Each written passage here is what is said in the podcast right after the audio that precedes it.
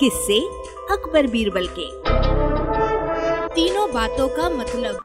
वचन रचिता टंडन का है। एक बार बीरबल के लिए फारस के बादशाह ने बुलावा भेजा। बादशाह से इजाज़त लेकर बीरबल बुलावे पर चले गए। अब रात को नगर भ्रमण के लिए महाराज को अकेले ही जाना पड़ता था। वे टहलते हुए लोगों को देख रहे थे कि कहीं कोई दुख में तो नहीं, अचानक ही वे बीरबल के घर के सामने पहुँचे। उनके मन में बीरबल के परिवार वालों की परीक्षा लेने का विचार आया। बीरबल में उनके घर में उनकी पत्नी, एक पुत्री और एक पुत्र था। बादशाह बीरबल के घर पहुँचे तो वे कुछ कह सुनकर अपना रंग जमाना ही चाहते थे कि बीरबल का लड़का बोल पड़ा। वे आए। ये सुनकर लड़की ने कहा, वो तो नहीं है। पत्नी घर के भीतर से दोनों बच्चों की बातें सुनकर बोली, वो होते और नहीं भी होते। बादशाह उनके मुख से निकले सांकेतिक वार्तालाप को नहीं समझ सके। वे तो बीरबल के घर के लोगों की परीक्षा लेने आए थे, मगर यहाँ दूसरा ही प्रश्न उनके सामने उपस्थित हो गया। वे उल्टे पाँव महल लौट गए।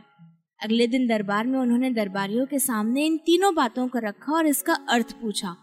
किंतु लाख प्रयत्नों के बाद भी कोई इन तीनों बातों का अर्थ नहीं बता सका। दो दिन बाद जब बीरबल लौटे तो बादशाह ने वही तीनों बातें उनसे पूछी।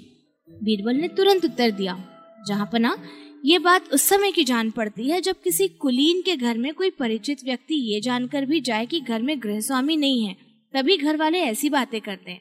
यानी पहली बात, वे आए, का मतलब है कि बैल आए।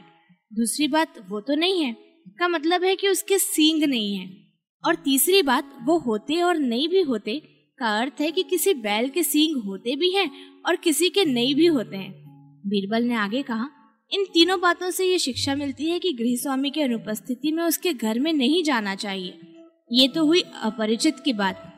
किंतु यदि परिचित भी हट धर्मी से ऐसा करे तो उपस्थित घर वालों द्वारा ऐसी बातें कहकर उसे इशारे से आगाह कर देना चाहिए। ये सुनकर बादशाह चुप हो गए और दरबार के काम में व्यस्त हो गए। की प्रस्तुति।